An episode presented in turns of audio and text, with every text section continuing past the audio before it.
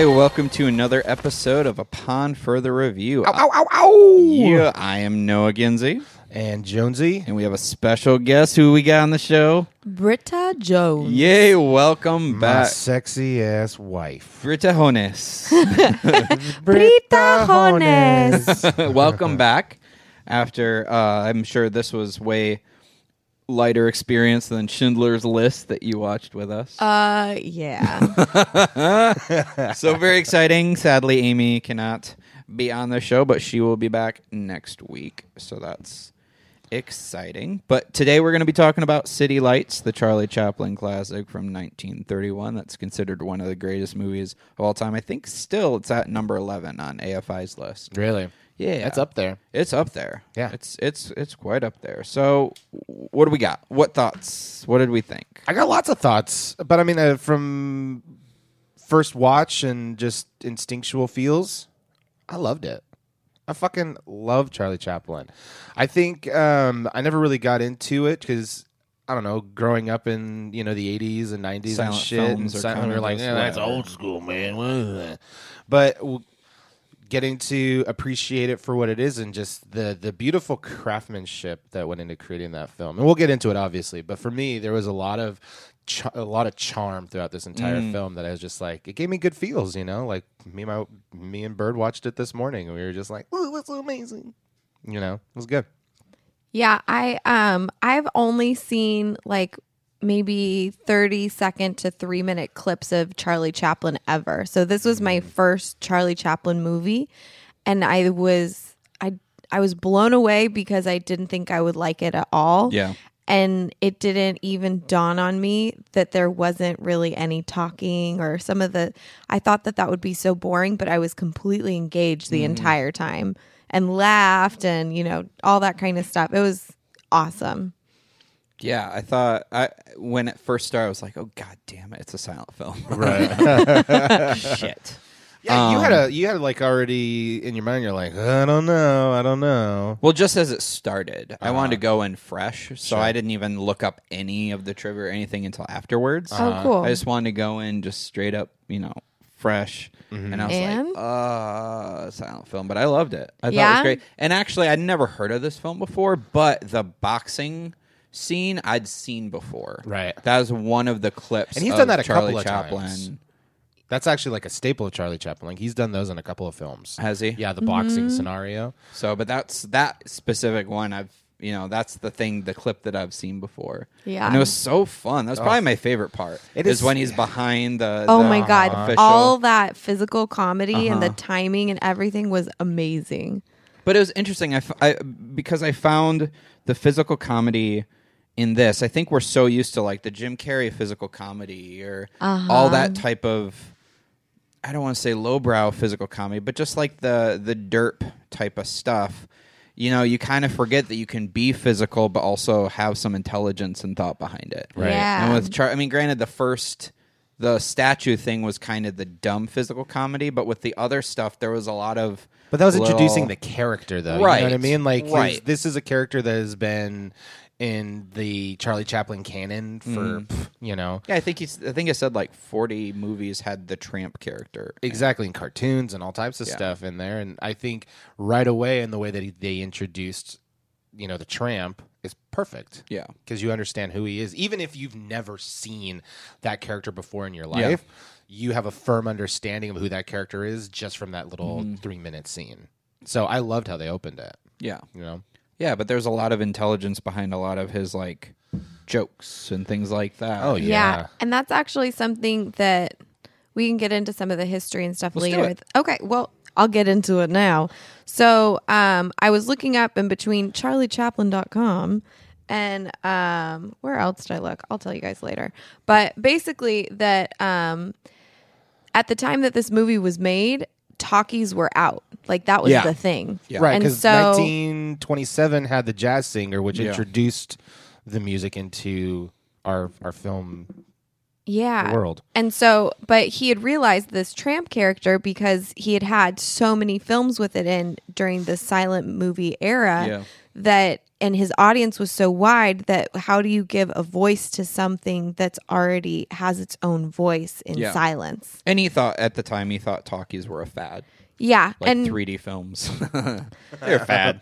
3D films are a fad, though. They are. Well, that's what I'm saying. Like Yeah. he he thought talkies would be like a gimmick that just wouldn't stand up until when he was almost done with this, and he kind of freaked the fuck out. Like, oh yeah. oh, maybe Well, nobody wanted to back him. no. Nobody at all. And so he ended up, and he was in a super terrible time in his life. He had just gotten divorced, and his ex wife was just like slashing him about all his um, sexual escapades with other women and sending it He to the liked them tabloids. young. He also was um, getting hounded by the IRS for like some million dollars for back taxes. And so he's in a super rough place, but really wanted to do this movie and ended up cashing out all of his own stocks and everything to finance it. Wow. And then, and everybody was like, eh, we'll see, or just thought that he was done. Yeah. And so it ended up being a lot of what he did, what brought this, what my prompted my conversation is um, that he knew that it was such a big deal and he had so much of himself invested in it that a lot of his other films didn't have a hearty plot and great characters, but that this was one of the first comedies that was more plot and character driven. Mm-hmm. And that's part of, I think, why it's on this list because it is so much more than just random physical comedy. It's tied with emotion and all that kind of stuff. And there is an actual plot that you end up caring about. Yeah, and I think um, I mean this is the 32nd episode of this show, and just looking back at some of the films that we've covered already, you know, there's this trend with AFI that uh, that some of the greatest film or some of the films they consider the greatest ever are ones where the filmmaker is putting his all into it. Like you have Oh, yeah. Citizen Kane, which is like Everything, Orson all or Welles. nothing, It's like yeah. exactly all or yeah, nothing. Or Frank Darabont with uh, Shawshank Redemption. Yeah, It was like Shawshank. all or that was like his nothing. signature. Yeah. This is what's going to make a stamp, or this is where I determine if I'm going to leave Hollywood. Yeah. And then you have Singing in the Rain, you know, with Gene Kelly just Mm-hmm. just being the end all be all. And then you have this, where Charlie Chaplin wrote, he directed it, he composed scored, the yeah, music, everything. he put in 1.5 million of his own money into this, and it took three years to make this movie. And I mean, And he was super he stressed. was super and stressed. He was already would a do all the parts perfectionist. himself. Like one of the newsboys said, he did the thing where he did the spit, like spitting the whatever it Whatever it was, was, yeah. the spit wad at Charlie Chaplin, and then Charlie Chaplin ran to like do the reaction to it. And he said, you know, eventually he, re- you know, relinquished those parts back to the actual people he cast it in. But Mm-hmm. it, but even the kids like, I think he probably would have just done it himself if it would have made sense. Yeah. Oh there was- yeah, for sure. there was an He was real interesting- controlling about Yeah. it. Yeah. Yeah, but he there was, demanded uh, as much as he demanded of those people. He demanded Of more himself. of himself. Same More, thing with so. Gene Yeah. Kelly and singing in the rain. He demanded. I mean, he was horrible to the female Mm-hmm. for singing in the rain. Like he was super demanding, super like got to get the dance right. Yeah. But that's just because that's how he was for himself. Yeah, that was the passion that he had for the craft. Uh-huh. It's true. It wasn't like a double standard. No. Yeah. Exactly. Mm-hmm.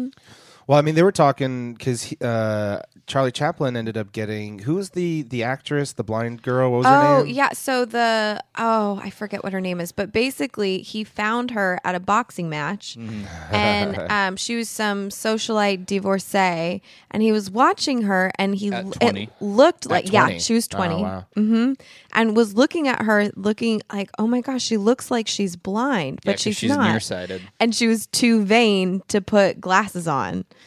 so That's funny. yeah. So that's how they how he casted her and it turned out that it was a terrible relationship. They Oh, both totally. Mm-hmm. hated each other. He fired her at one point, tried to hire someone he had worked with on another movie Even with. filmed a scene with her. Yeah, didn't work out at all. He realized this is ridiculous. I need to go back to this girl. Rehired her, but then had to pay her double Yep. because he Oh, had been such a dick. On top of all the other shit he was going through. Yeah. Wow. Well, that's what you get, Charlie. Stop But I mean, being- I once know. yeah, once again, he was. I mean, it took him three years to make this movie. But He to your point, held all though- the actors for 22 months. really, So that's what a lot of that money went towards because he's he just just holding him there. Yeah, Yeah. he wanted to make sure that they were available. There was 190 days of actual shooting, but throughout the process, like script that's things would change. crazy. He'd have the actors just be there and nothing would happen. They'd just have to stay. Stay around Just until hang he's around for like- like a whole day. Nothing would happen. Wow, And it didn't happen just once. That happened multiple times. wow. Yeah. He's like, I don't know. I just need more people. I need more people. I need, Mm. more, or I need somebody there to put in there. Or I need, you know, to work through. I love his process though. That makes sense why he has all that. I guess it does get expensive when you're holding that many people Yeah. for so damn long. and there was one scene that took, I think it was like 170 takes Yeah. for a shot. Uh, well, the scene where he first, the, you know, the initial meet cute with the blind girl. That's the one. 300 takes. Oh yeah, yeah. 300 takes before they actually got to him Before he in the got can. what he wanted, yeah. before he got what he needed. There's something to say. I think that um, in that perfectionism, there's there's that balance, but there is something to say for people that know what they want or are willing to discover what they want so Right. hard and just stick to it. And I think that that's probably part of why he was so he had such such a successful career Right. Yeah. was that persistence and the courage to stick by what he wanted, Well, I think the regardless of being liked.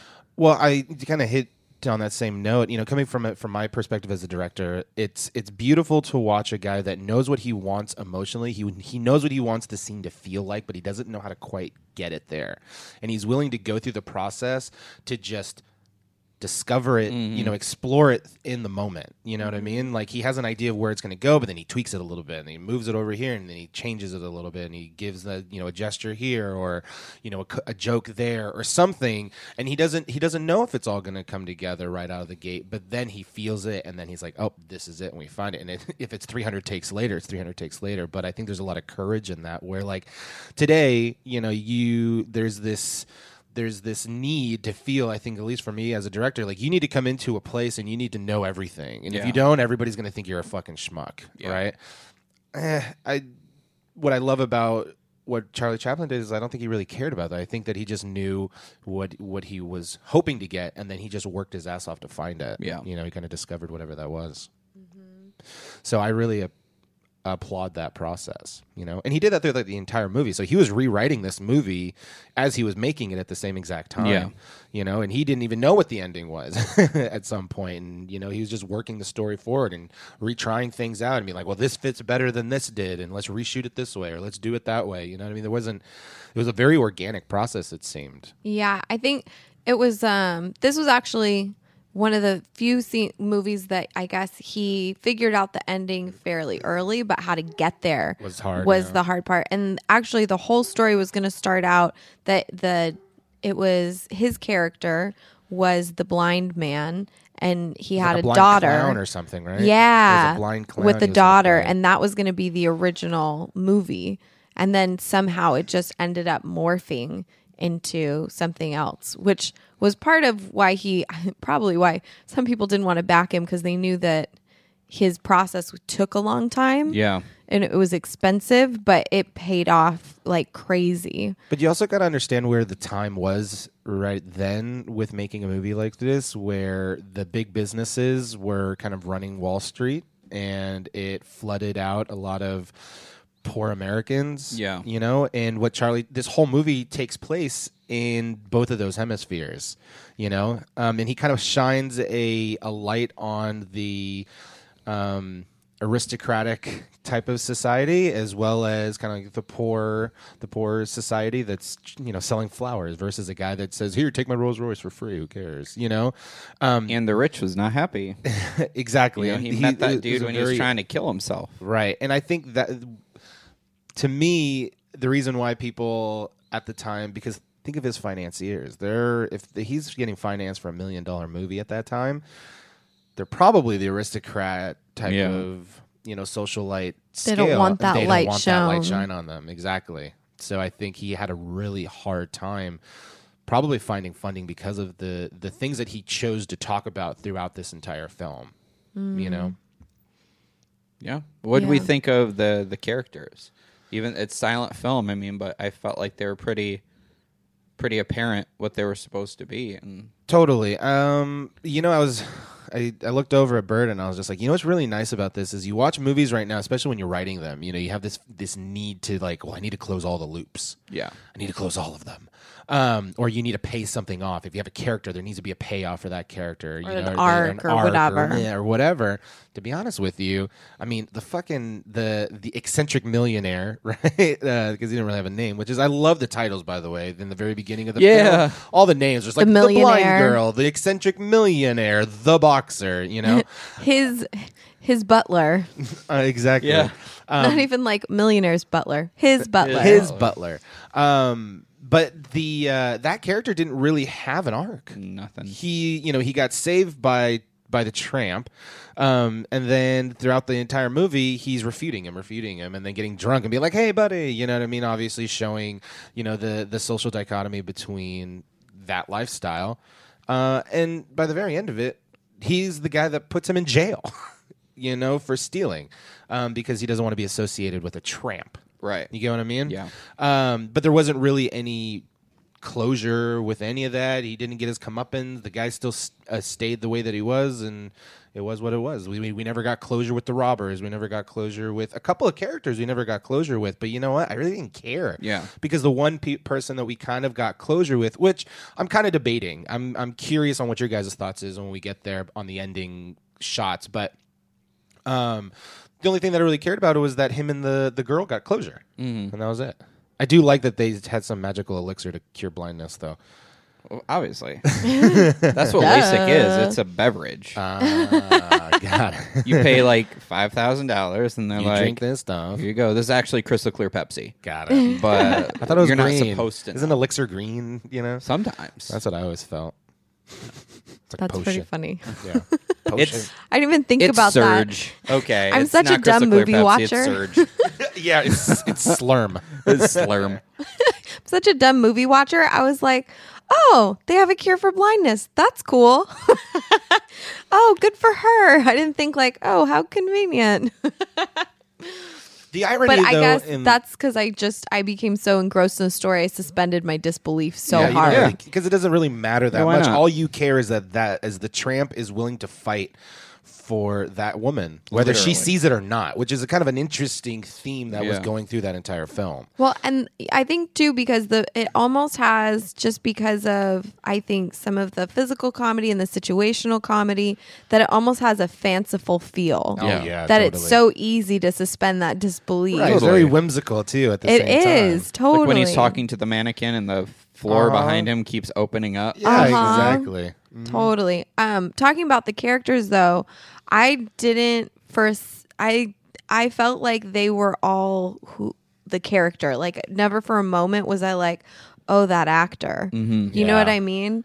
Like I couldn't I couldn't separate the people from their character. I never saw anything like that, which was pretty impressive. Um, and some of the what I what I don't always catch in act like in our normal movies that I f- think that I caught because it's a silent movie is all those beautiful subtle expressions that they make or subtle Oh, yeah. gestures or Yeah. those little details. Those are amazing throughout Yeah. this entire film. There were like little nuggets of uh, gold throughout this entire film. Mm-hmm.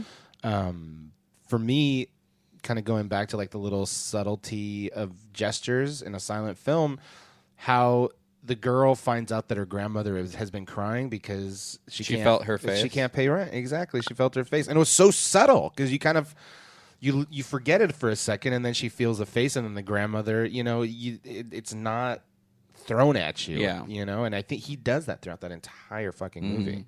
Oh yeah.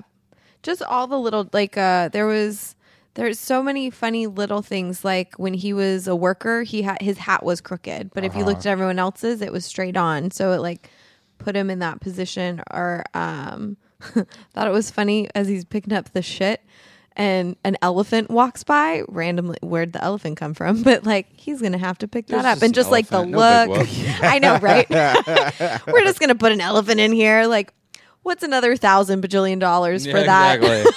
for that one shot that Right. we'll never see ever again. Yeah, but they did have some funny little things. Or uh, in the boxing match, the guy that knocked everybody out, Gary caught, and he had to rewind it for me. but pretty when funny. he comes, when the boxer first comes out, there's a guy that's standing on the sidelines yelling or whatever, and the guy just walks by and knocks him out.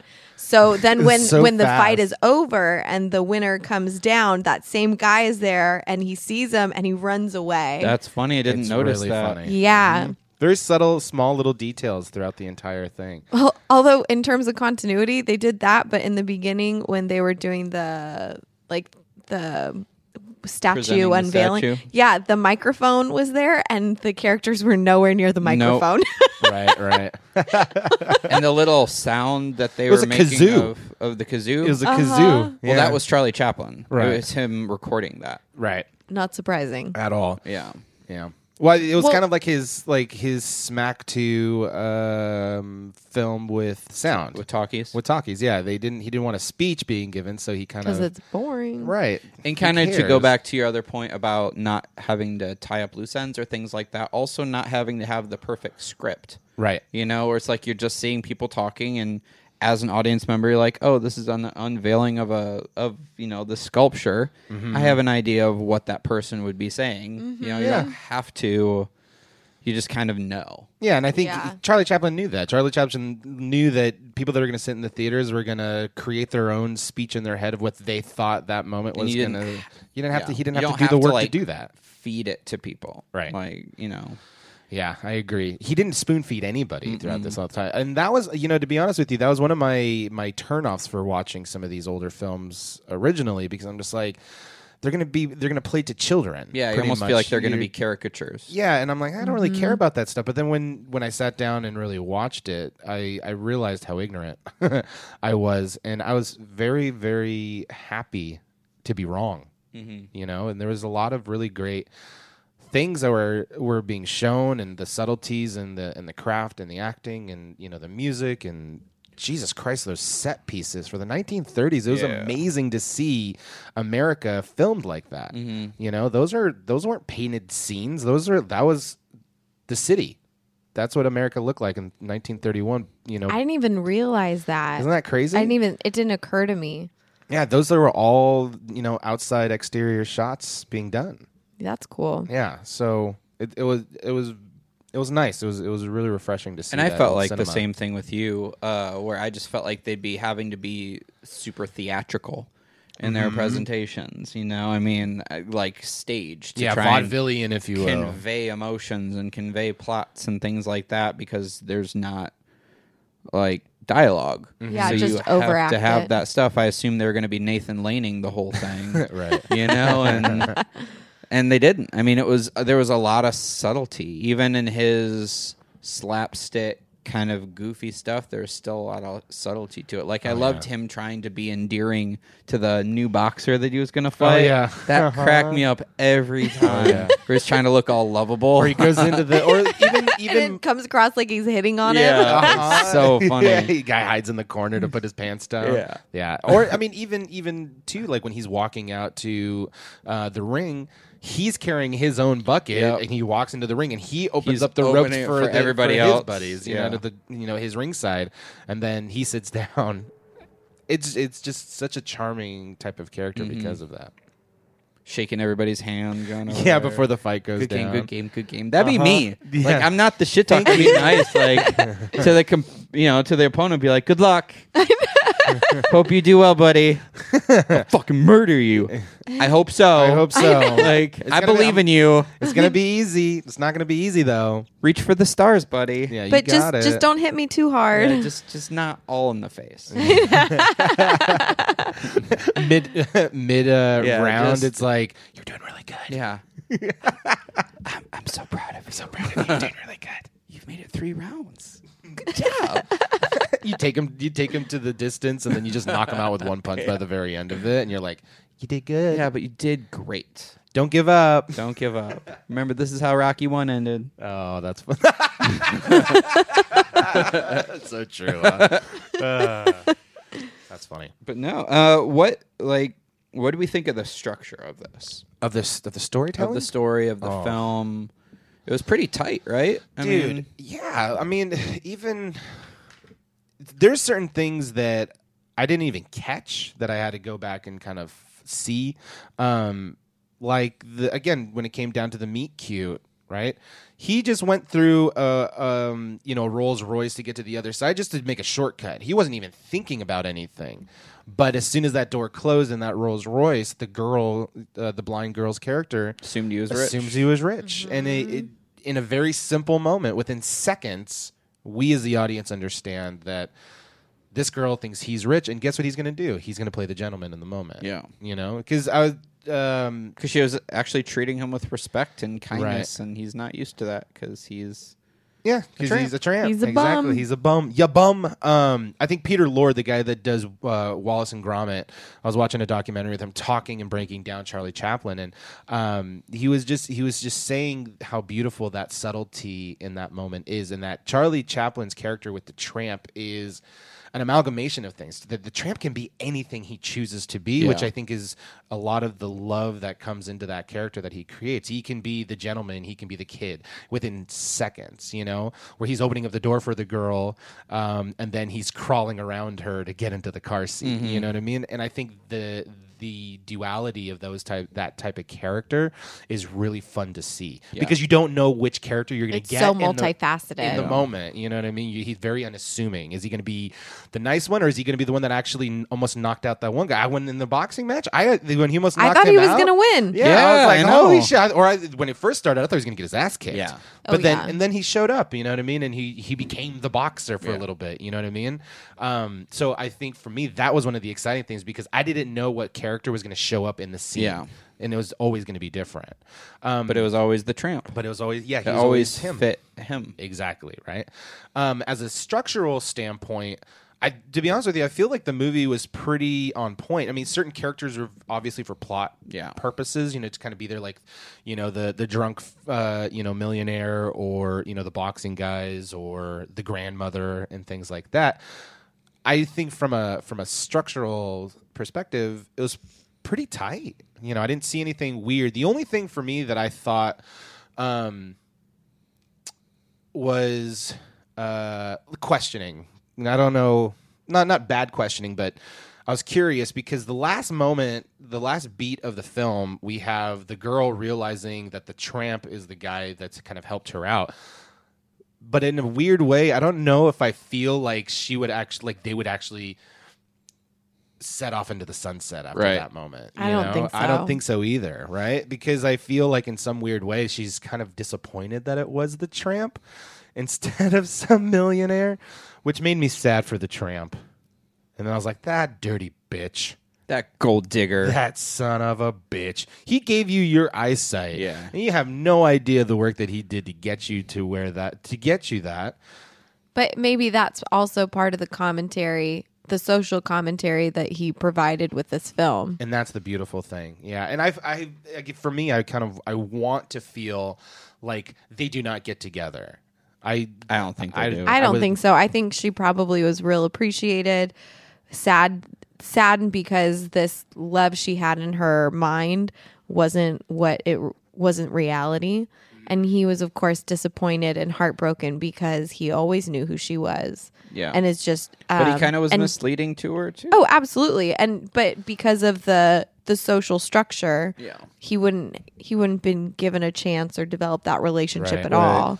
but i mean we end on a frame of him in this like nervous you know he's kind of biting his nails and he's just in this like really cute position of almost like childlike position by the Totally. very end of this thing almost kind of like that was a fun game you know um Or even like, are you gonna like?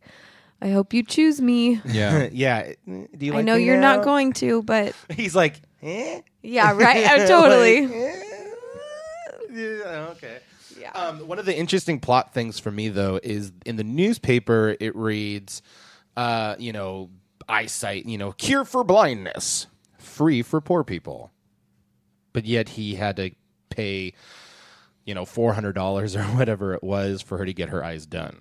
Did you guys catch that on Yes. the newspaper? It literally I said did. Free for poor people. free for poor It people did. you know to where he probably she she could have gotten it fixed regardless but then Probably. he chose to go through the the effort of giving her the dough Yeah. Well, now they're not going to get those eviction letters because they're good for for like weeks. 20, Yeah. 20 months or whatever. Well, and it's however nice- long twenty two dollars Well, yeah. lasts you. What I do like though is that we didn't just re-see her as the flower girl back on the stoop. Yeah. She took the same money and she invested it in making a bigger flower shop, which I thought was kind of an interesting choice Or to make. because now she's not disabled, she has an opportunity for life. for life there there you go. That's uh, even better. That's actually how I saw it. I was yeah, like, that makes sense too. Oh, now she's not disabled. Somehow now she can have a shop. yeah. Dicks.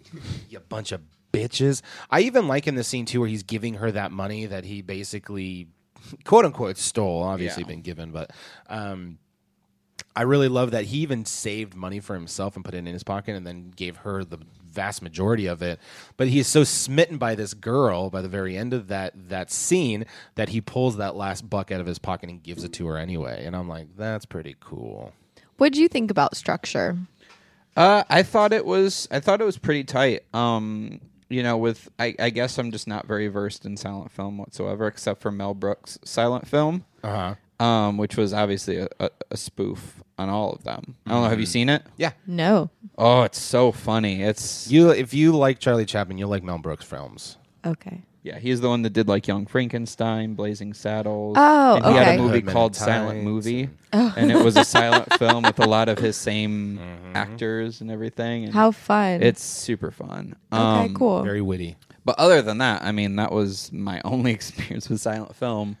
Uh, but with this, I thought the structure was pretty tight. I felt the second act had a lot of, you know, I don't want to say side stories, but it kind of went on little tangents that all found ways to come back to, Uh-huh. come back, the main right. story. I Actually, agree. that's a. I didn't know how to put it, but I felt the same in the beginning. I was with it, everything, and then somewhere in the middle, it got felt like disjointed or Yeah. like the edits or something wasn't quite smooth. Mm-hmm. And um, but then they did. But by the end, I was like all tied in, and so in reflecting, I'm like, well, that had that purpose and that had that purpose, but that middle section did feel a little off. Yeah, it felt like he was spending a lot of time cementing your view of what the tramp was, um, and I felt like it was. I don't even know how to describe it, it. It stepped away from plot to like paint this person. Right. Well, that I mean, you know, if you're looking at it from like your quintessential story structure, right? Like the ordinary world, he wanted to get you comfortable, Yeah. with what the world was like and how people For react him. to him Yeah. as a human being. We Yeah. need because without dialogue and language, we can't understand how people are going to interact with him unless we show physical Mm-hmm. ways of doing that. So the first act for me, at least in the first opening scenes, we're really establishing how the kind of world sees the tramp right out of the gate and then he gets introduced to, you know, with the inciting incident, getting introduced to the girl, and then the act 1 is where he saves the um, the millionaire from committing suicide. You know, and then Yeah, they I'd have that say whole that's slapstick, probably you know what I mean? the, the the end of Act One is where he saves Where he the sees it. Uh-huh. millionaire, Mhm, exactly. and then Act Two is. I mean, because Act I felt the first and third act were a lot shorter than what we're conditioned To know, to know, and Yeah. then the second act was a lot longer. long, yeah, yeah, totally. super long. So I think from a structure or at least it just standpoint, felt long too. I don't know. well, uh, I just felt like the first and third act were pretty abbreviated. Mm-hmm. Um, because Yeah. even even with uh, her finding out about the money, about needing the money and everything like that, was kind of like not even the end of the second act. You know, Yeah, it's I like the mean- midpoint. yeah, so it Yeah. just it was a little bit different than the structure we're Used told to. we and the ones the structure that like we're hired to write. Yeah. you know, it's just it's very it's very different, but I mean it sets it apart. And I saw and you still have that. Like I, I just this week saw the Hateful 8 Mm-hmm. Um, I, I hadn't seen it yet, and that just is like, oh, structure, fuck you, structure. Yeah, Um, Quentin has there- his own structure. there is no structure, but there was structure more to Inglorious Bastards and uh, Django. I thought that structure was relatively Yeah. tight, Really? Yeah. whereas this one just went on for a long time. Yeah. Personally, I wasn't a fan. I wasn't either. Uh, we should do a I- we should do a mini on it. Yeah, because I, have I- my thoughts too. But Yeah, Yeah. I just I felt like it felt kind of uh, what's the, what's the word indulgent. uh, on his Quentin part. Tarantino indulgent. But you know, but he, but indulgent he's- to a point that it's not enjoyable. right? Yeah, like he's always been indulgent, And but that's it's, part of what we generally love. But Right. right. it And was there's too typical far. structure to his indulgence, Right. Whereas it's like "Mm, I'm just gonna let people talk for fucking ever, which And- is which I is don't give- interesting. I too, just though. didn't care about those characters at all. Yeah, well, which is interesting because, in all honesty, Charlie Chaplin was very much indulgent as well. I mean, look at some of the slapsticky scenes that he creates, but, But- not in the way that Right. takes us out of the moment. Well, it wasn't an I cared about the character. Yeah. Right. So I would and I think that in other Quentin Tarantino films, I care often about the character. And so Mm-hmm. you could be as indulgent as you want because I love or I root for Because or it's a I catering hate that type of cater. indulgence. Yeah. I hate or love those characters, but in Hateful Eight, I didn't give two shits about Any one. One of them. Nope. I see. And so it just wa went on forever about people I didn't care about. I think for me, it was just one of those things where I was just like, well, I just want to see how everybody's going to die now. Yeah. At Yeah, this point, I didn't just even want care about everybody that. to die. So, I- listeners, if anything, you yeah, haven't seen it, just all of you. go to go to like 20 minutes left of the film. Start it Bypass there, Everything else. and Yeah. you're good. Yeah. Yeah, for the most Yeah, part. and I felt bad for Jennifer Jason Lee. I'm like, what did she do to piss off Quentin Tarantino? She getting that shit, kicked, out, of her. Oh, was that supposed to be funny? Oh, I think I so. have no idea. Because I thought it was just really off color. Like I just didn't. I Oh, Oh, thought- it made you uncomfortable. Yeah, I didn't like it because I Oh. didn't. I didn't know if I was supposed to laugh or was supposed to be like. you can shocked laugh for at her. that. It's okay. But I didn't find it That's coming funny from a though. I girl. thought Oh, it was well, like that's fine. mean. Yeah. I Well, don't But- know, that didn't bother me. Too But much. anyway, you're Regardless. sexist for saying that. I guess I love that. there is no right answer. I love that You're in screwed no Deadpool. matter what. In Yeah. Deadpool, when he's fighting the two women, he's like, I don't know what I'm supposed to do. Is it sexist if I don't punch you, or is it Yeah. sexist if I punch you? Oh, that's right. Depends on who you talk to. But uh, but no, I felt so. I, f- I- yeah, I felt like the second act, the structure isn't what we're known as typical, but it made sense for character building. Right. because I think I cared about him more w- as the film ended and kind of invested in the character after it was done because it didn't it left with kind of a cliffhanger like you just very open ended and I feel like maybe I don't know maybe without some of those tangents in the second act maybe I wouldn't have cared as much I don't really know but it definitely felt catering to making you more making him more endearing Sure. Okay. see that. Well, do you think I don't know if you can answer this given, you know, your natural way of watching movies, but do you think as just a a viewer experiencing the movie that it it uh it dampened your experience to Not at have that all. long second? Not at all. In No? fact, I think this would probably if if I were to t- if people wanted to watch Charlie Chaplin or they want to watch a silent film, I would say watch this one first. Oh, absolutely. I think this Sure. would be I the think- best entry into silent film. Yeah. Sure. Although it might set their standards real high. True. but I agree. If if you anyone is like myself, I generally don't have a beautiful appreciation for older movies. It's not always. It, I find it difficult to relate. Sure. And maybe because I'm a woman and the time was different, or the stories, it doesn't matter. But I just that's not generally my preferences. And yet somehow I just loved this movie. So I think from that standpoint, it's a great intro. Well, I think what it what it comes down to is like you can take this honestly, you can take this story and put it in 2016 and tell the same fucking story. yeah. You Well, really it's basically can. Lady and the Tramp. yeah, I mean, kind it's of very yeah. similar. Kind of. Um, I think for me though, that is the that is the charm of the story itself. That you're just caring about the characters more than anything else, and you don't really care about yeah the time and there's certain things going on or whatever. But you don't really have to have any of that background to connect to this material. Right. Th- This is almost what was that? Ninety years ago, that movie came Mm-hmm. out. Ninety is the 30s, 70, 80. It was 31. Almost yeah. So literally almost 90 years ago. Yeah. And yet we here in 2016 are able to relate to it. Well, it's almost 100 years old.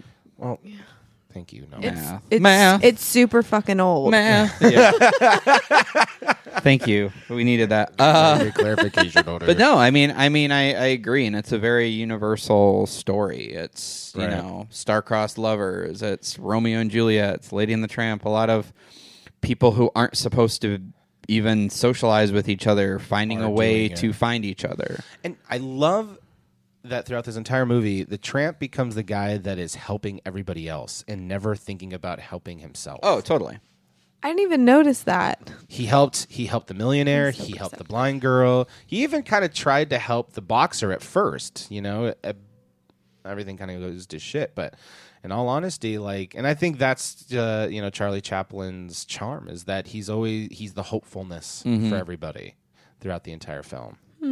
Yeah. I'm kind of curious to go see more of Charlie Chaplin's films to see if that's like a theme that kind of consistently moves through. Comes out Probably or not. with him over. with him playing the tramp as much as he has. I'm assuming that's probably it the is. ongoing thing. Sure. It's just he's the the lovable loser. He's the Mr. Magoo Oh, yeah. from the 20s and 30s, you Right. know. Yeah, I can Just see kind of that. what one thing I didn't understand was when he was skewered by the sword in the sculpture. Um, Uh-huh. when everybody started like saluting, I didn't Oh. understand what happened. it was The- like they were playing the national The anthem. came on. Yeah. That's what. Yeah, but So it, it was threw like me a off patriotic because thing. it's just there's always music playing in silent films, so I so didn't you know didn't catch Oh, that it was was that- because they did it at the patriotic same music. Right. time, and I'm like, Right, is I that see, I happening in the scene or is that happening in the soundtrack? So it Yeah. kind of I don't. I, that threw didn't me pop off. me as off. Interesting. Like I kind of felt like that was in it because the because the dramatic score changed so quickly, Mm-hmm. and then you know they you know they went into the salute rather quickly. I figured it was the music that was playing. You know, Yeah, it was. I'm a I'm a music person, so from music Oh, I noticed. are you? Yeah, it well you know, some people like love certain things. I love music. And so that was actually one of the great things about w- watching this silent film was how beautifully this classical type music yeah. um, informed so much. And I think it's cool because you can then w- w- rewatch other films and have that new appreciation for for the music, for the soundtrack, Yeah. and for the score. How because- important it is. because a people lot talk of- about it all the time, but it's very hard to articulate. Well, it's hard to with so much that happens in in our talkies today that there's so you had to have special effects, you have the dialogue, you have the action, you have all this kind of stuff that the music is is like the is almost like a foundation in Yeah, some it's point for underappreciated. for the for tone and all that kind of stuff. Yeah, and you just Mm-hmm. there's so much going on. Rarely does anyone appreciate how much that does. yeah, even with uh, the Revenant, I was a little upset about this, but it there wasn't enough musical score for it to be nominated for best score because Oh. of some rules or whatever. But it's like, man, if you watch that movie, the minimalistic way that And the that was a music is choice that they're playing- making. exactly. You know, Soup. they made and that I was like, that choice. should have been nominated because It was such a gorgeous use of yeah, Yeah, it was it was so- the- use or non-use. I mean, it was all a very So smart. purposeful. Yeah. and that happened in a lot. Even like the big, big budget movies. You look at, uh, I can't think of the dude's name, Danny Elfman, Uh-huh. who works a lot with uh, Tim Burton. You know, his music has a feel. Hans Zimmer. You know, um, Well, I mean, John you can't- Williams. Yeah, I was about you- to say John Williams by far. You know, some of the most iconic music, Cinematic cinematic, music. E.T., Indiana Jones, Star Wars, Jaws, like dun to all of the, and you feel everything. You can turn on Indiana Jones and not listen to the dialogue and just watch with the score, Mm-hmm. and you feel all the excitement. You feel the energy in the scene, And You I feel like all of it. so everybody heavily. music is so ingrained in how i mean you hear the superman theme that john williams did and it's Uh-huh. like fuck that's superman Yeah. and i feel like you everybody knows this inside but Uh-huh. they don't maybe know that they know it Uh-huh. you know they don't they don't fully realize just how important that music is to their experience Yeah, I think that that's a lot of um, a lot of film. Like people may know the director, they they know the actors, but there's so many Im- like incredibly important roles in a movie that go incredibly underappreciated. Like how many Totally. people can name a composer Yeah. or whatever, you know?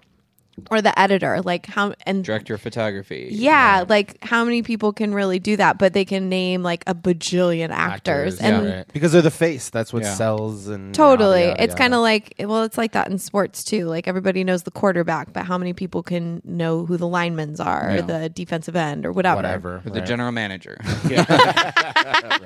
The guy pumping the balls. um, I think so the too- fluffer. I didn't even know that there was a fluffer for athletes. That's Oh, yeah. amazing. um, but yeah, no, I think I, and music is and, and with silent film, it kind of highlights that where it's like, oh shit, Totally. you know, music is really important. Well, it's such a beautiful thing because I I really come to the the perspective after watching this Charlie Chaplin film that film is such a visual medium. Yeah. you don't need the dialogue. Where like somebody like myself in my earlier career, I s- I- I rooted a lot of my scenes in heavy dialogue that probably Totally. didn't need to be there, and I could have done it through. They always tell you this in film school: show, don't tell, right? And like that is this film is like the quintessential show, do not tell, and you get every moment of it. And he worked his ass off to pantomime gestures enough to show that on the screen, but at the same time.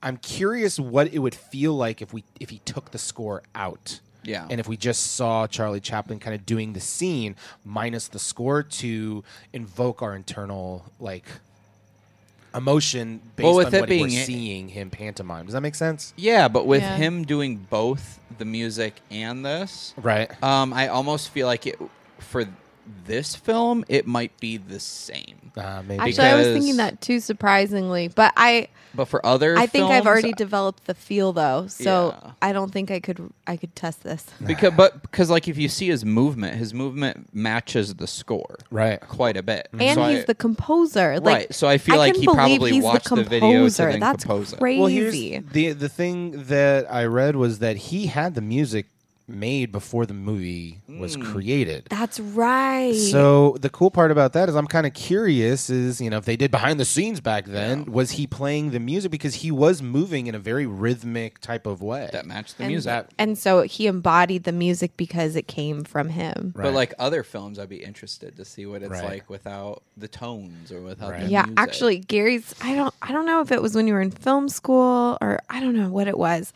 but he went through this phase where he would watch a movie without sound, and the, a movie he'd already seen. And I would sometimes like peek my head in, not my thing. I'd be like, and I'd be like, they look ridiculous. like it, it, it informs so much, at least in some of the movies that he had been watching at that time. yeah. Yeah, with this, I mean, you were saying you'd be interested to see how it is without the music. Without it, yeah. For me, I'm thinking I'd be interested to see other films without the dialogue. Ah. Um, just because of, I I mean, going back to Quentin Tarantino, s- super dialogue heavy. Aaron Sorkin, super dialogue heavy. I would love to see some of these films to see if they even are as captivating or are as interesting. I mean, I think certain ones would be, but once again, Hateful Eight not so much because Right. they're just sitting talking. But just seeing certain films, what it would be like if you s- got the same feel without having to hear the specific words. Right. I mean, for me, I, a lot of people don't like Vanilla Sky. Uh-huh. Wh- I it's, I love that movie, and for me, what Was that some Kubrick's one of his like last films, wasn't it? uh, Was that no, that Vanilla was, that was Sky? Cameron.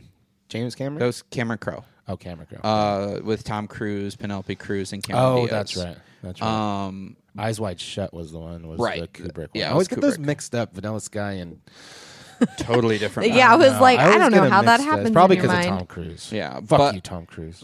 But that movie, uh, there's a scene with him and Cameron Diaz in a car, and that was like, wow, like that's when he became my f- favorite actor. Really? Because there's a the scene. There's just very little bit of dialogue between the two of them, and w- then all of a sudden like there's no talking and the look on his face like he had like three or four facial expressions without having to say anything Oh, he is the was like king of that. Holy shit! He and is it the was king. without dialogue. Yeah. you know, and v- so often, you know, we see shit where you have to hear what they're saying to know what they're thinking, and it's now it's a treat versus back then was the norm, where it's like you don't need the dialogue to know what's going on. Right. Yeah. There's uh th- it, it reminds me of an old uh like story I read about uh, Harrison Ford when he first became uh, an actor. You know, he he was going through a lot of work, you know, kind of just you know doing his thing, and um, when he kind of established himself, you know, he put a lot of effort in that craft.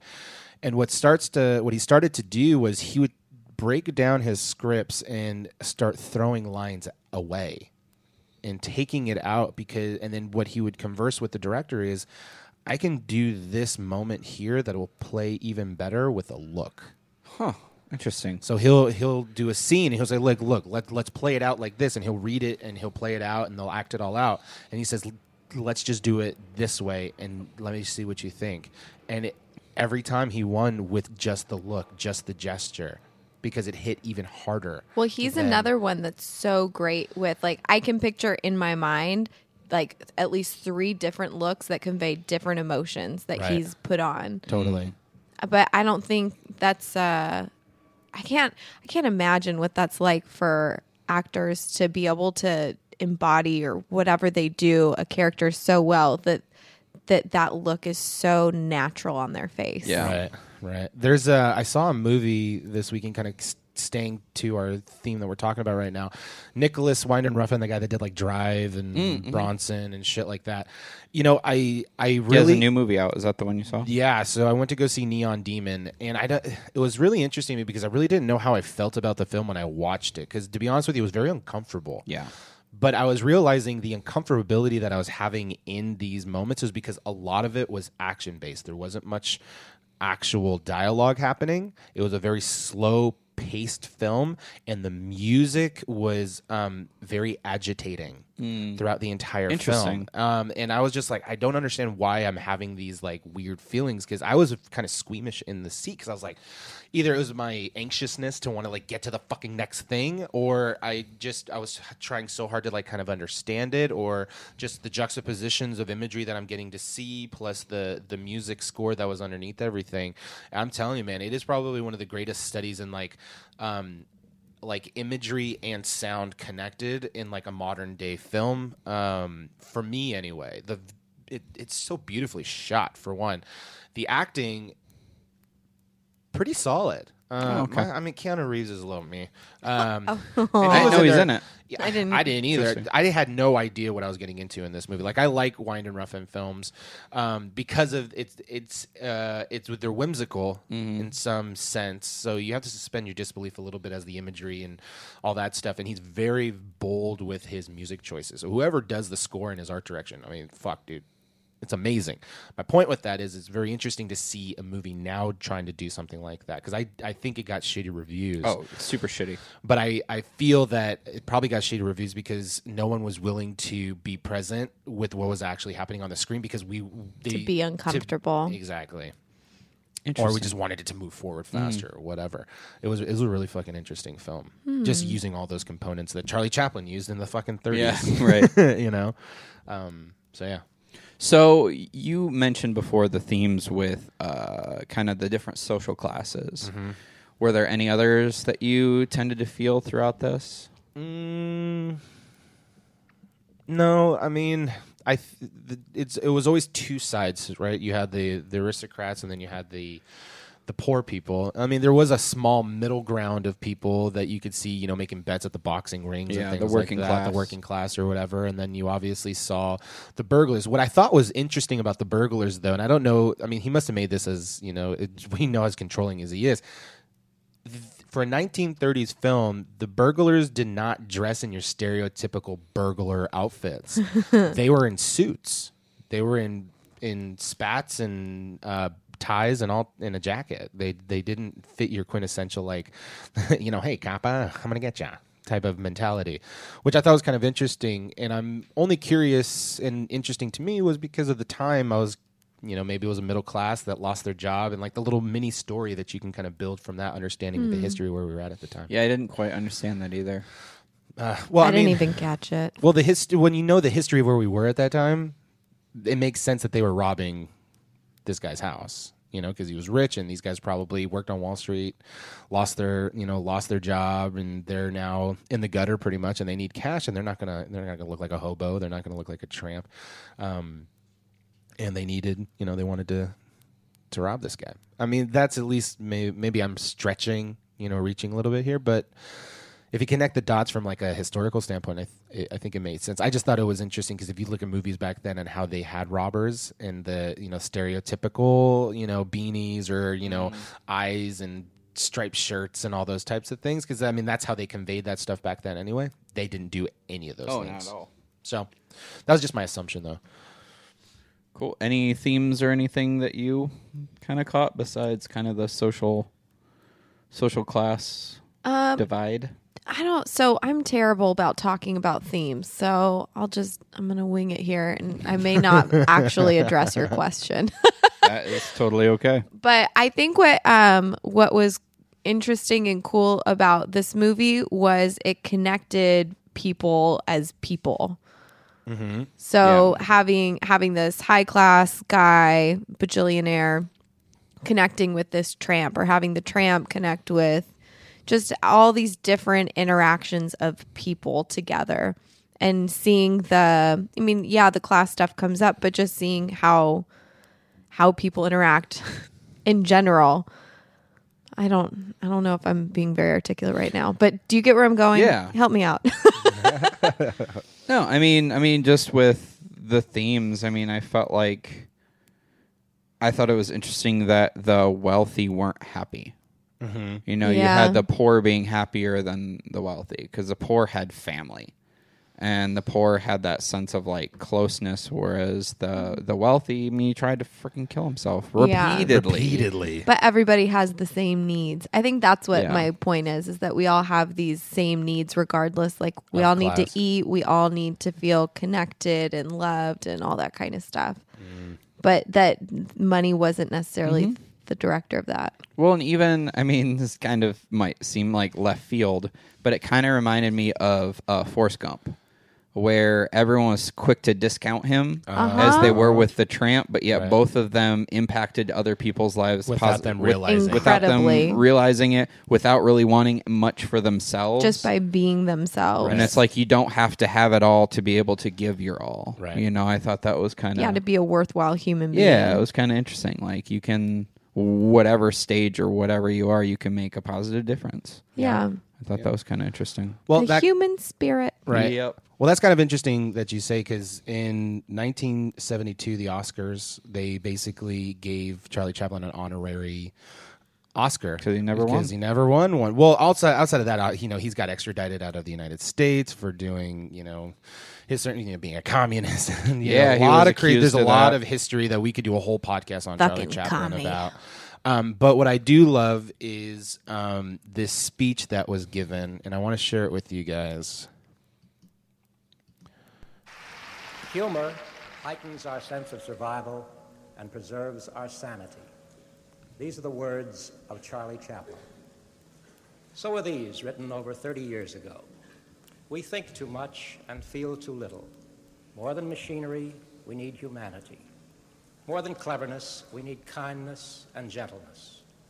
Without those qualities, life will be violent and all will be lost humor, and humanity, the abiding elements of Chaplin's artistic conscience and his unparalleled talent as, as actor, writer, director, producer, composer, and to quote W.C. Fields, the greatest ballet dancer that ever lived. Chaplin made more people laugh than anyone in history, yet always, just beneath the hilarity, were the fears and sorrows of every man so that one book about him is aptly titled Charlie Chaplin, King of Tragedy. He created an immortal character, the little tramp. A thousand writers have woven allegories around him. Here's how Chaplin described him a tramp, a gentleman, a poet, a dreamer, a lonely fellow, always hopeful of romance and adventure. He would have you believe he is a scientist, a musician, a duke, a polo player. However, he's not above robbing a baby of its candy. And of course, if the occasion warrants it, he will kick a lady in the rear, but only in extreme anger. the world responded not only to the wondrous humor of the little tramp, but also to the love and indomitability he represents. to Chaplin's soaring theme that man's humanity to man is greater than his inhumanity. So for me, that sums up a lot of This movie. this movie. Absolutely. I'm like, Right? that's exactly what I meant to say. yeah, they, they say it nicely. You So- speak my heart. Yeah. And I feel like a lot of the things that, that he just talked about about Charlie Chaplin are very much rooted in this particular film. At least I mean this is the first film that I've seen of Charlie Chaplin. Yeah. I'm I'm very excited to explore his other films um, to witness more of that, especially at that time. I think what was we what was so beautiful about this little snippet is it shows Charlie Chaplin comes out and accepts the award and so much is said just in his face. All these different emotions, his uncon then people are they stand up and they clap forever. Like I think there's like this is a five minute clip and three minutes of it is just clapping. That's so funny. and then he says like 10 seconds worth of words and that's it but Thanks. the the the, the Thanks, guys. More or less. yeah but he was About fucking time. he was he was seriously speechless and it looked like he felt so appreciated yet i'm assuming this is conjecture but um, based on his perfectionism a bit unworthy and uncomfortable with the acknowledgement despite the um, amazing craftsmanship and what he provided to people. And it was just, it was beau It's really beautiful. Look it up on YouTube. Charlie We'll- Chaplin's we'll add honorary it to the award, description. 1972 Oscars. We'll add it to the description. There you so go. We'll In make the it easy show for notes. lazy people. Yeah. All right, let's do some trivia. whoop, whoop. Give it that trivia, son. So Orson Welles said this is his favorite movie of all time. Oh, it's up there for me right now. Uh, when the film opened on January 31st of 1931, Albert Einstein joined Charlie Chaplin at the theater. Cool. In fact, Yeah. uh, apparently, um, he Albert Einstein or Charlie saw Albert Einstein cry during that final scene, and Charlie's like, "I didn't realize he was so sentimental." um, this is Charlie Chaplin's f- personal favorite of his films. Oh, he put so much of his heart into it. Mm. Of course he did, man. Every scene you can see that he's worked to the bone. It is so sharp. Yet at the same time, it's so, f- it's easy. It, It It seems- feels I so yeah. effortless. It's like I watching like know. amazing dancers. You just, they make it look so easy. And The craftsmanship throughout this entire thing is Yeah. phenomenal. uh, he, like you said before, he reshot the scene where he's buying the flowers 342 times. holy cow. Yeah. Every time we say it, it gets more. Yeah. we all can't believe that that's true. that's insane. Uh, in 2008, the film was voted number one on AFI's list over the 10 best romantic comedies of all time. I don't know if I would agree with that. I don't either. I don't. I mean, Mm. he. I I wouldn't. do not as not a consider romantic. this a romantic comedy. Uh, comedy. I mean, I s- understood that like he he was smitten by this girl, but I didn't really see much romanticism. Oh, if well, it was that about makes him. I felt like it was more his journey to just sense. help somebody out. yeah. Yeah, you know, I didn't more really than it feel- was a a But romance. even Romance. he, he was helping out the rich guy too, to not be try and freaking kill himself all the time. right. Um, so, in terms of years, this film was Charlie Chaplin's longest undertaking. It was in production for over three years, uh, from December of 2000 or December of 1927 to January of 1931. Wow. Although he only shot for 180 days, he's probably off doing other stuff too, like other films he was just hired to be in, probably. Well, he he owned his own studio, so he was one of the Um, Right. first uh, real auteurs, um, where he he did everything himself, like Yeah. literally everything. Uh, though no footage of Georgia Hale appears in the finished film, the reconciliation scene she shot for him in Virginia Cheryl's absence has survived. So that's still somewhere. Really, For when he fired Virginia, tried to shoot with uh, Georgia, didn't work out. uh-huh, didn't work out. So it's Hired it- Virginia it's- back it's for in a twice can as somewhere, much. It's huh? somewhere. Wow. One of Charlie Chaplin's most financially successful and critically acclaimed films, despite being released well into the sound era.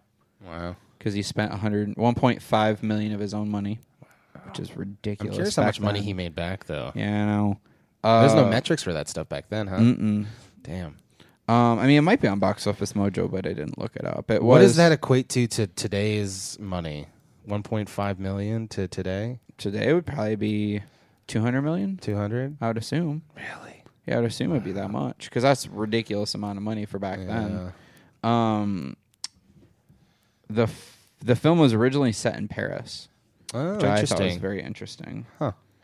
You know, it's really uh, a lot of the scenery in this film. I don't know if you caught it, but it reminded me a lot of um, Annie Hall in some ways. Oh, totally. Right? Yeah. Yeah, I was looking at some of the, the set pieces and Mm, the Totally. way that, like, just Annie Hall walking was around the, shot sh- and- the uh-huh. city. Yeah, in some way, I was like, Very this much very so. That's a good feels point. Very Annie Hall.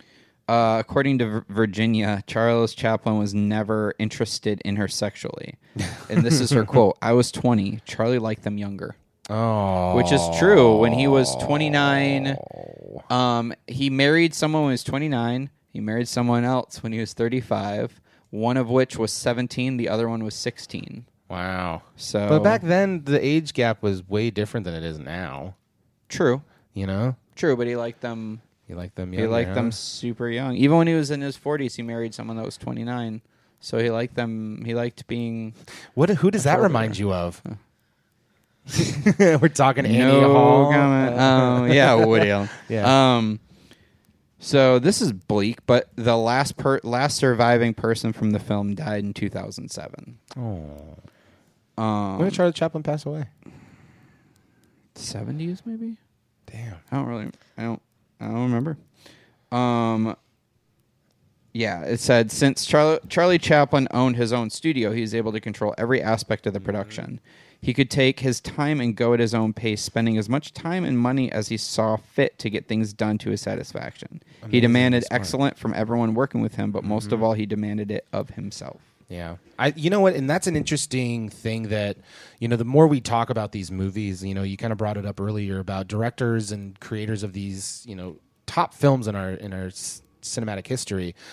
They kind of they've pushed everybody around them as much as they push themselves, and Yeah. I think that's why the product is just so fucking good. And that's exactly what happened with Singing in the Rain. like It's we talked everything. about. Yeah, Wizard of Oz, fucking like all all these movies that Yeah. are on this goddamn list, they just pushed so far. Yeah.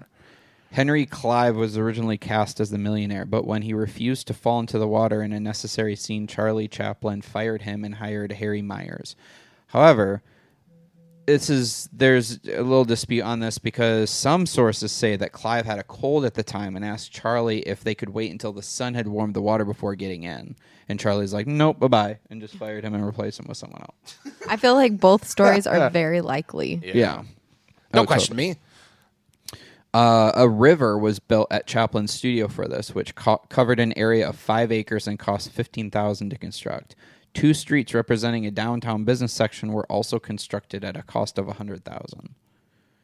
Where was the river? s- Oh, was the river scene where people fell in? Where he fell in. Is that That's the river. Okay. thing, yeah. uh, this marked the first time Charlie Chaplin composed the film score to one of his productions? Oh, really? Mm-hmm. So he wasn't doing that on the regular. No, this is the first time he did it. Oh. Wow. which is pretty impressive. That's Oh, crazy. wow. Oh wow. Uh, so this movie when it came out that year was the fourth most popular movie at the U.S. box office. Wow. What was the other ones? Does it know Doesn't what the other say. ones were? Doesn't say. Uh, Charlie Chaplin briefly considered 16-year-old actress Marion Marsh for The Blind Girl, but was talked out of this idea by his collaborators. Probably because they're like, he likes him. yeah." Just because you want to put it in her, Charlie, doesn't mean that Um, Right. she's going to do the job right. Don't mean doesn't mean you want to put her in this film. Yeah. He's like, okay. This is also like last or the the last episode we did uh, 101 or 1001 movies you must see before you die. It's on that list. Nice. Uh, this is hilarious. So the premiere opened in the Los Angeles Theater, which is the first time a gala premiere was held in downtown Los Angeles rather than Hollywood. Yeah, because Hmm. Did you hear about that whole thing? So basically, everyone had like a they said like a wait and see attitude, Yeah. and so they didn't. Because Nobody. United Artists didn't want to release it, so he just did it himself. yeah. So basically, what ended Oh. up wasn't a talkie. happening? yeah, they had to just use like an off a beaten path, like White Elephant Theater to open it up. He used his and own then money. Had to he basically took over um, the theater's marketing and Took advertising. out a half-page advertisement to publish. I would put like tons of money into it and it turned out it was a huge success it was a huge success but yeah it was also a big gamble And What's funny Good about for that? him, man. yeah Fuck. It's funny about thank that. you mental floss for providing information that theater was uh, brand new that they premiered it in. Mm-hmm. And halfway through the film, they stopped the projection and said, "Before we finish with this comedy, let's talk talk to you about the benefits of this beautiful theater." Pissed Charlie Chaplin off, and he got the whole crowd to like basically like Boo.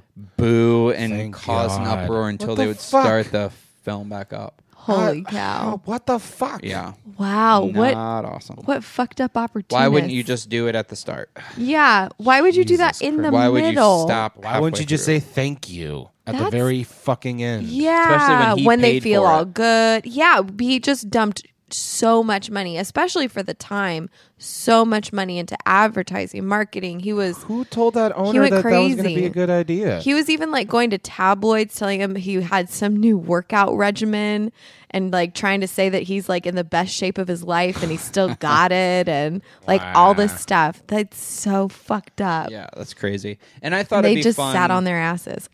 Yeah, I thought it'd be fun also to add some trivia about Chaplin. yeah. Oh, I'm So down. Let's when he heat was it. 73 years old, he was 73 years old when his youngest son Christopher Chaplin's born. wow. So this dude, and he had like a lot of kids, So my grandpa's my dad. pretty much, pretty much. Uh, as of 2011, he is the only person to receive a 12-minute standing ovation at the Academy Awards when he appeared to accept an honorary war- reward Oh, or yeah. honorary. So what we see is cut. yeah, so Yeah. what you saw was Wow. cut. because It who was wants to watch 12 minutes. 12 minutes of clapping? Yeah. That's some powerful. St- could you imagine just being that like appreciated amongst? Of course, your I peers? can't no wonder imagine. He's comfortable, uncomfortable with that. It's like, Yeah. oh my god, you guys! Can I you hated stop? graduating college. Can you stop? Can you know? stop doing this right now? Jesus. Huh. All Please, the please people that stop love for him. me. If you if you love me, you'll mm-hmm. Thank stop. you. Please. uh, this is fucked up. On March third of nineteen seventy eight, his dead body was stolen from the cemetery. What? It took until May eighteenth when the police found it. Where Where did well, they find it? Uh, I'm not sure, but the but after they found it from the people who robbed the grave, Why did they steal it? I don't know. It's Somebody trying to weaken at I Charlie's. love you, Charlie. weekend at Charlie's. They're like, hey, let's play Some- the marionette with I Charlie mean- Chaplin. Old school how whimsical Bernie necrophiliac. is. Yeah. Charlie's gonna be more Charlie whimsical. Fuck, dude. Uh, but they You think his dick was hard? no, you Not at that didn't. Rigor mortis, though, for sure. so maybe it was in the maybe it was in the seventies when he died because that was seventy eight. yeah. So Yeah. maybe he had just died. But after that, they basically put him put when they found his body, they put him in a place where you can't steal from there. Space. You'd have to have like oceans. Shot him into space. Oceans fifteen were stealing Charlie Chaplin's body. my why why why would they steal Charlie Chaplin? That's my curiosity. And then where did they were just like, eh, fuck this guy, he's getting boring. Yeah, it's you know what I like- mean. Like, you know, we didn't think this through, you guys. Can we just leave him on a bus stop? yeah, Um, long after becoming a millionaire, he continued to live in a shabby hotel room and kept his studio checks in a trunk for months. wow. So, yeah, it's pretty crazy. Uh, he was 54 years old when he wed Una O'Neill when she was 17. Good for him. So he has a type. Um, Young. in all his years of living and working in the United States, he never became a U.S. citizen. Good. No. Uh, although although Adolf Hitler was not at all a huge fan, um, in fact he had been misinformed that Charlie was Jewish and therefore despised him. he was also well aware of how beloved Charlie was throughout the world at the time, and that was the reason he grew the Chaplin mustache because he thought he w- it would endear him to the people. oh, So that's why he grew the fucking mu- the Hitler mustache that we know today is because is really he the be- Charlie mustache. Yep. Oh my god, I did not know that. Because you know Fucking when asshole. someone's talking about murdering a bunch of Jews, it's like I disagree with you, but I like you. But Yeah. but Yeah. you Yeah. remind Yeah. You seem somehow lovable. Yeah, somehow I feel like I'm I'll feel good with you. Yeah, it's like the Kirk, that why he Kirk did- Cameron effect, where it's like you're saying hateful things, but you're super lovable looking. About it. Wow. I'm so conflicted right now. So is that I why want to Charlie- like you, but you're saying some nasty shit. so is that why Charlie Chaplin did The Dictator? yeah, Ah, to get back at him because of his He's like, mustache. "You because that Motherfucker. the source of that trivia was from uh, the Tramp and the Dictator. wow. Mm-hmm. But- Damn. But, if you think about it, like My Hit- mind is just blown right yeah, now. Hitler stole a bunch of shit for everything. He stole the the, Nazi swastika. symbols, yeah, that's yeah. actually like some like a church native. symbol or Yeah. something, isn't it? Yeah, it was actually has like a nicer meaning, but Yeah, has been that's what I've bastardized heard. by that. Uh, his whole like the Sig Heil salute is because he was a fan of cheerleaders, and that was like a cheerleader. Shit, you not? Wow. Yeah. So like he Steal like an artist, I guess. I Oh don't my know. god. he, he stole everything. I feel like that's like a kid like playing like I want to be like people like that. Oh, I yeah, like this. like an amalgamation of all this different stuff, like wonderful things while you're It's like- doing hateful shit. yeah, like when Jesus. kids play dress up and they're like the superhero princess monster. Oh, that's oh, Dolphy, you're adorable. Wow. oh, yeah, man. that's uh. oh, uh, so I found out about the grave robbing. Yeah. Ooh. what so was that? these two dudes were d- down on their luck and thought that they could That would make fix it? money To off to of ransom his body. basically because and it was inspired by some where did it go by something they read in an italian newspaper of a similar crime and so they thought like that was going to be his way payday. yeah the payday with a dead body like who thinks of this shit People down on their People luck, do- apparently. yeah Shit. It was just like we Could rob a tried. They needed a tramp to Bank. tell him not to do that. We We could do some literally tried Viennese. everything else. god we suck at all those other things what can we and I don't want to get a real job. My mom, my mom doesn't give me money every week anymore. she told me my allowance is going to go away. We got to think of something fast. He's like, I got an idea. Let's steal Charlie Chaplin's body. Let's do it. oh my People god will pay tens of dollars.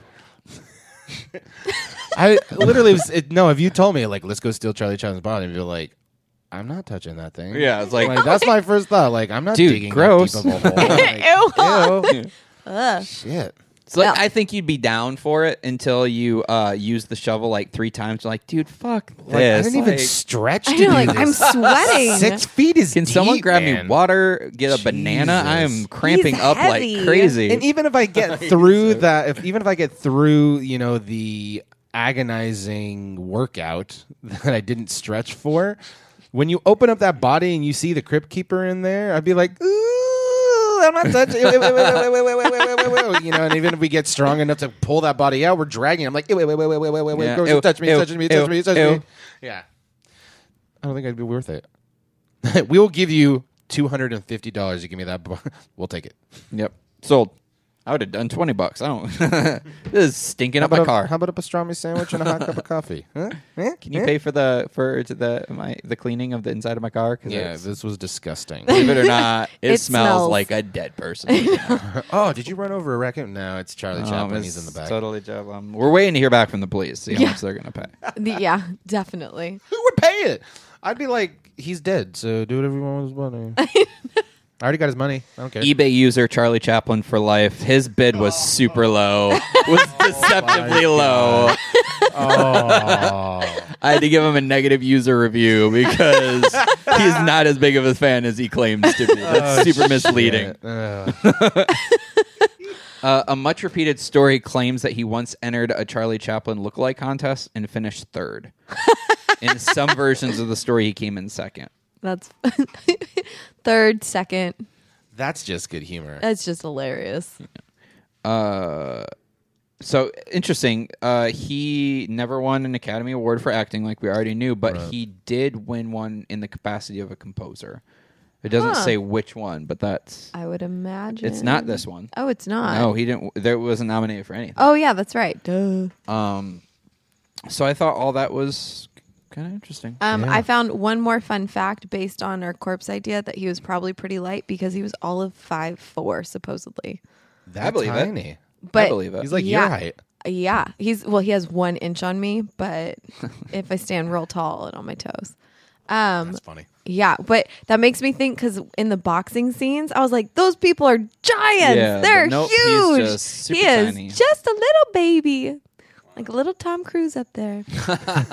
Little Jean Claude Van Damme. Tom Cruise without a steppy stool. Oh, Now, one thing that that I've known for a while, but is, isn't in anything, I'm kind of surprised that uh, what's his name, Jackie Chan, is a huge fan of Charlie Chaplin. doesn't Oh, surprise really? me. I was gonna say, if Actually, you look at a lot of no. his, No.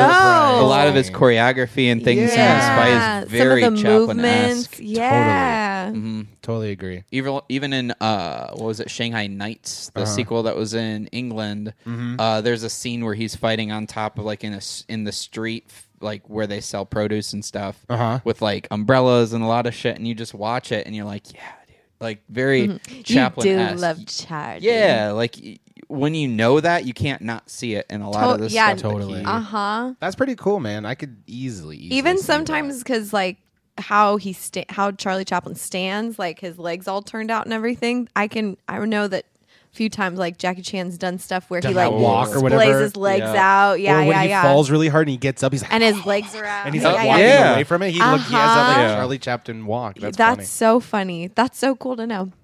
So Fun okay, fact. so on a scale of one to ten, where would we place this? Well, now that I know that, funny. Britta I- has dude. a weird fetish for. um, oh, dude, I almost want to. That's like a nine. Yeah, I would do nine. Yeah, I agree.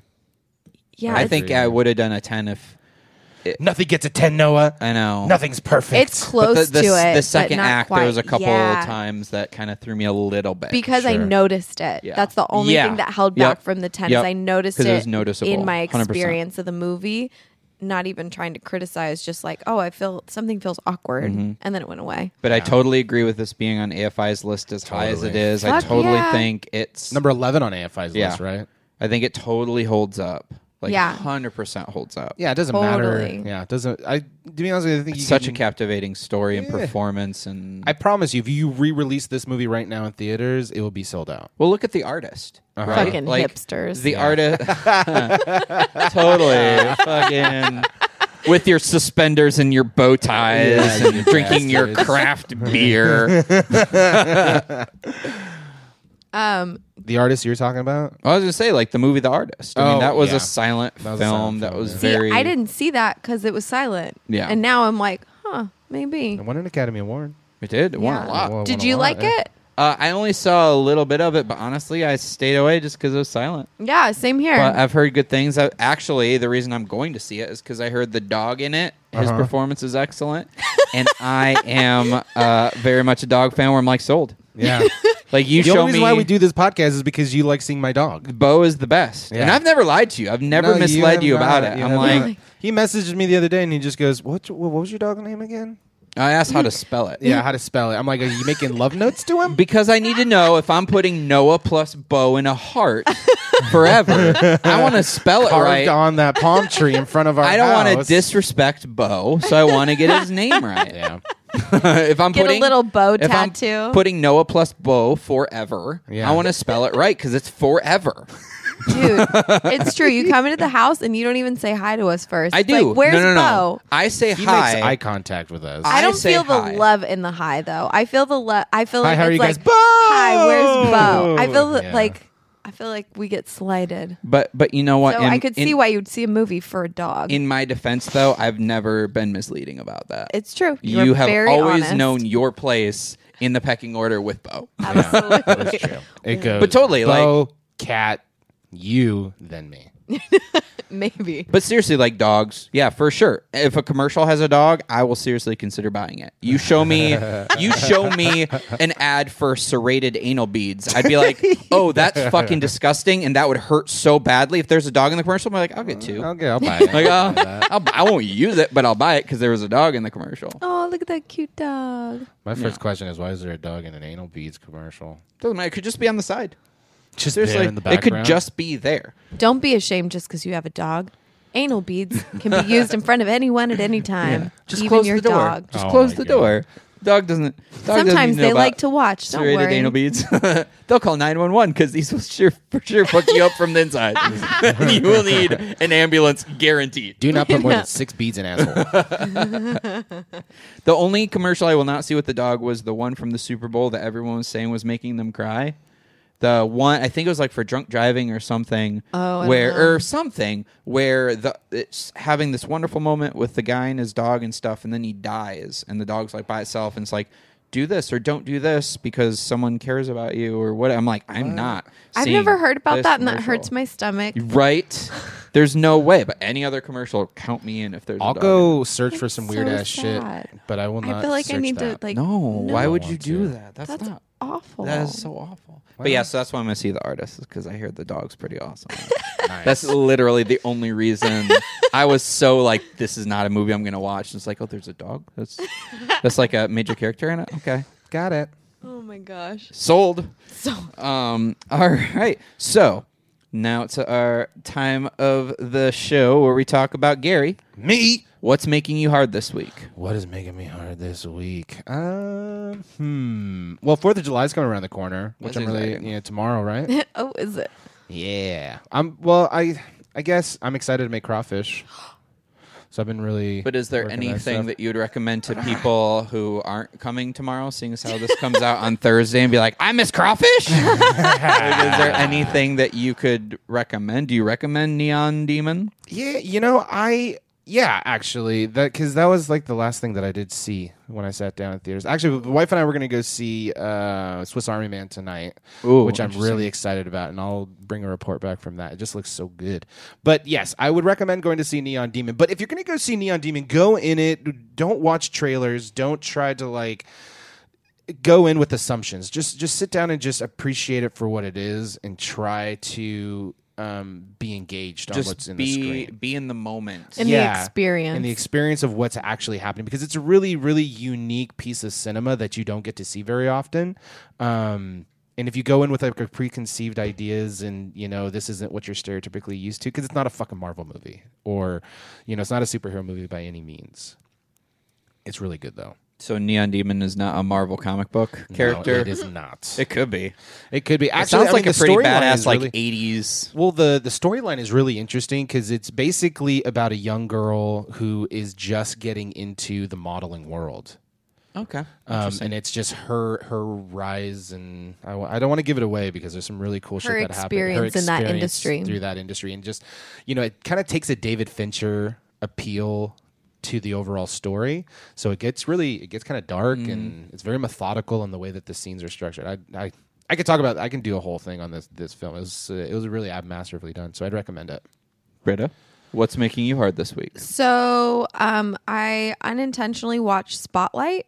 Oh yeah. And y- so I didn't see it until the other day, um, and I had heard that it was kind of like that it didn't really deserve the awards it won, all that, kind would- of stuff. You probably heard me say that. oh, it's possible.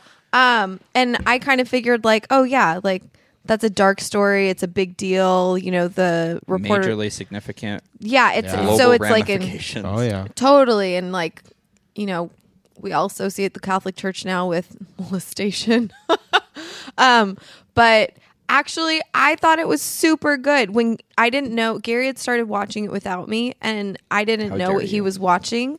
And I thought it was a documentary. That's how real, that's how good the acting was, even with these ancillary characters of just like the victims or whatever. Totally.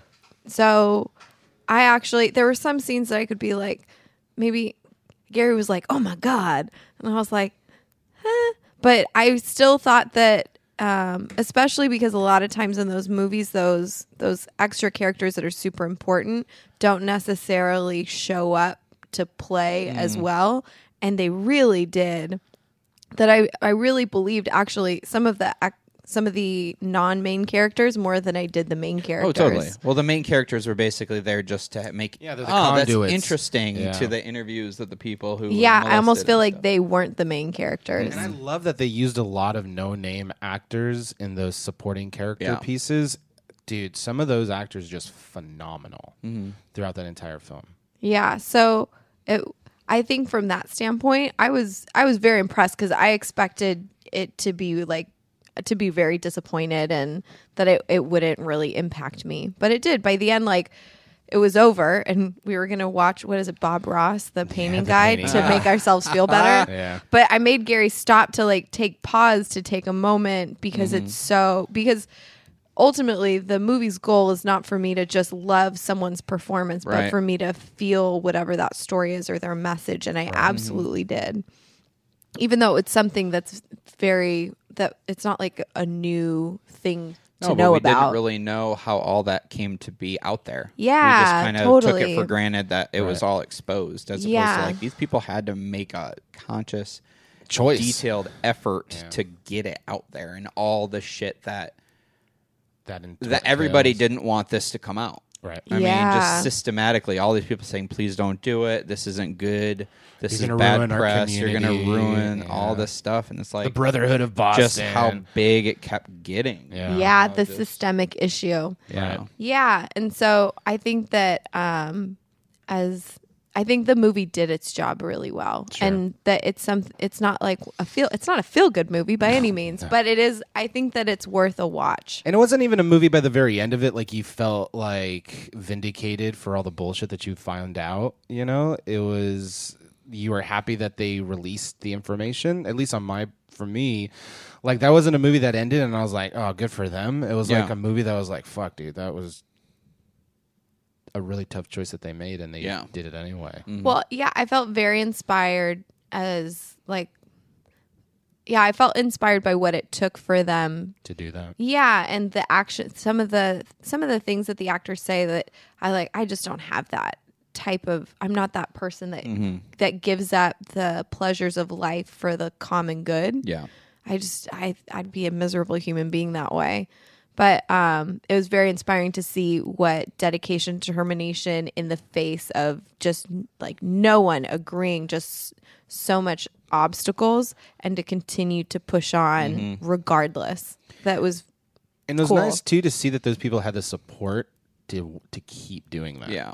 because Mm-hmm. his you know the boss that came in and stuff uh, that guy could have easily been all right well we're getting too deep you know don't do this don't do that these types of things like everybody around them was supporting them Mm-hmm. consistently you know so And I'd like to think that when people go into journalism, this is the type of shit that they at least initially want to do. Yeah. As opposed to like Amber Rose once had her finger up Kanye's butthole. Like that's the, That's real more of news, the Noah. shit that you Yeah. hear now versus like hard hitting. news. Yeah, Best, you not know. that like old school style. You don't have that. You don't even with when it comes to politics, a lot of that shit is just the press release Fluff. from the administration that's handed to Mm-hmm. them that they make into some sort of each one has their own narrative. CNN's going to spin it one way, Fox is going to spin it another Yeah. way. Right. And you don't have those people actually investigating that shit. yeah, it's uh, Trump is orange. Hillary Clinton looks fat today. Yeah. You know, she like, her emails and Benghazi. blah, blah, blah. as you opposed know. to things that matter. Yeah. Yeah.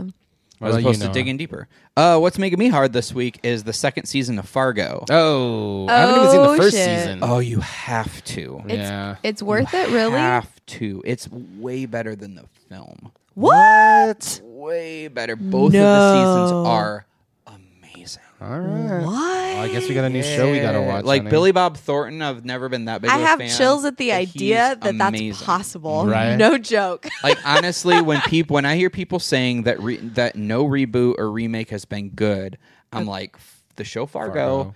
and the two most recent Planet of the Apes movies prove that you're lying because those are way better than they had any intention to be. sure Like Rise of the Planet of the Apes and Dawn of the Planet of the Apes are Those were pretty freaking good. amazing. Yeah. Yeah. Versus the I got- source I material is got like pulled way in. Mm-hmm. better. Way better than the source material. sure Um and then Fargo is just so So good. Well, you're not the only person that's told me that, but y- I haven't been in. I haven't seen anybody as excited as you are about it. Oh, it's so good. So I guess we got a new that show. may babe. yeah. I will I will give that a try. And I, I have, I mean, I have them. If you want to borrow them, We got him.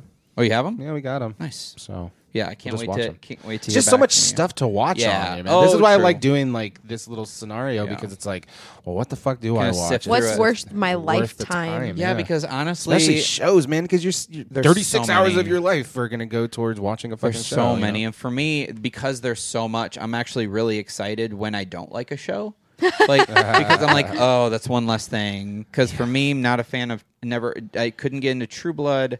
Saw the first season of all of these. True Blood. I only wanted to see Game Anna of Paquin's Thrones. boobs, and as soon as I saw it, I was like, I'm done with Oh this yeah, show. I wasn't. I'm not into Game of Game Thrones. of Thrones. either. Watched the whole first season. Not for me. Mr. Robot. There's like a twist halfway through. I'm like, mm, I'm not buying it. So for me, the show didn't work at all. Yeah. Um, a lot of shows like that where it's like, not really my thing. So I do get excited when it's like I finally find one that's worth it. And Fargo's that for sure. All right. Um, yeah, and, and I was Dude, nervous. I am We'll start. excited. I was nervous because the first season of Damages, I don't know if you've seen that show. The first season is literally perfect. Perfect. The second season, major disappointment. So when the second season of Fargo came out, I was so nervous because I love the first season so much. But I'm telling you, the second season's amazing.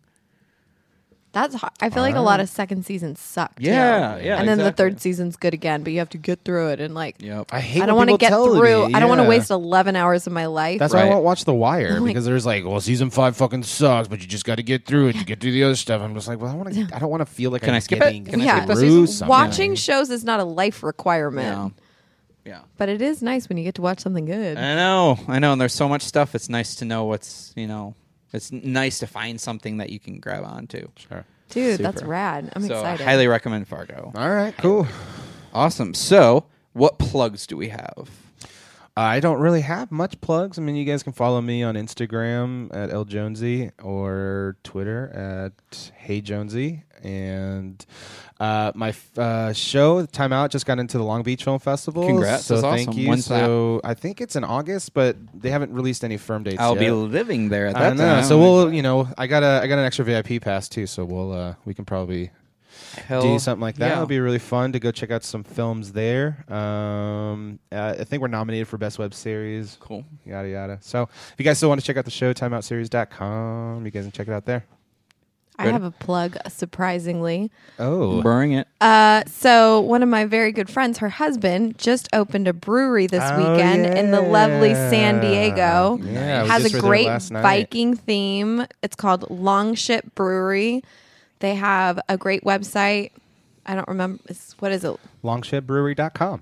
Oh, that's easy. So easy. super hard. I know, right? yeah, I recommend you go in. Has a great chill space. Uh, the lovely Mister multi-talented Gary Jones did all their branding and their website. So Thank you, thank you. it looks like Lying the out. best. Anyways, yeah, go check it out. Cool. Yeah, we were there last night. Uh, they had they just opened the first, so it's, it was fun to be there. It's uh, it's catching its stride. Good beers, good environment, good people too. It's always a big thing. Good times. Yeah. So. Sounds awesome. yeah. You. For me, just have my Twitter at the Noah Kinsey, Instagram Noah Kinsey, um, and obviously we have UFR podcast on Twitter, UFR podcast Facebook, Facebook. website uofrpodcast.com, Oh, there's a theme going uh, on here. definitely subscribe, rate, review on iTunes. That really helps Really us helps us out. Um, but other than that, that's all I have, and all of those, as well as you know your stuff, and we can also do the the brewery as well. It will be in the description notes Hail Z. for the episode. Uh, thank you guys so much. Thank you, Bretta, for joining us. Hell Thanks yeah. for It's having me. It always was Very fun. exciting. Absolutely Great film to watch. next week we will be talking about the Disney animated Snow White and the Seven Dwarfs. I'm wishing. All right, thank you so much and we will see you guys next week. Peace.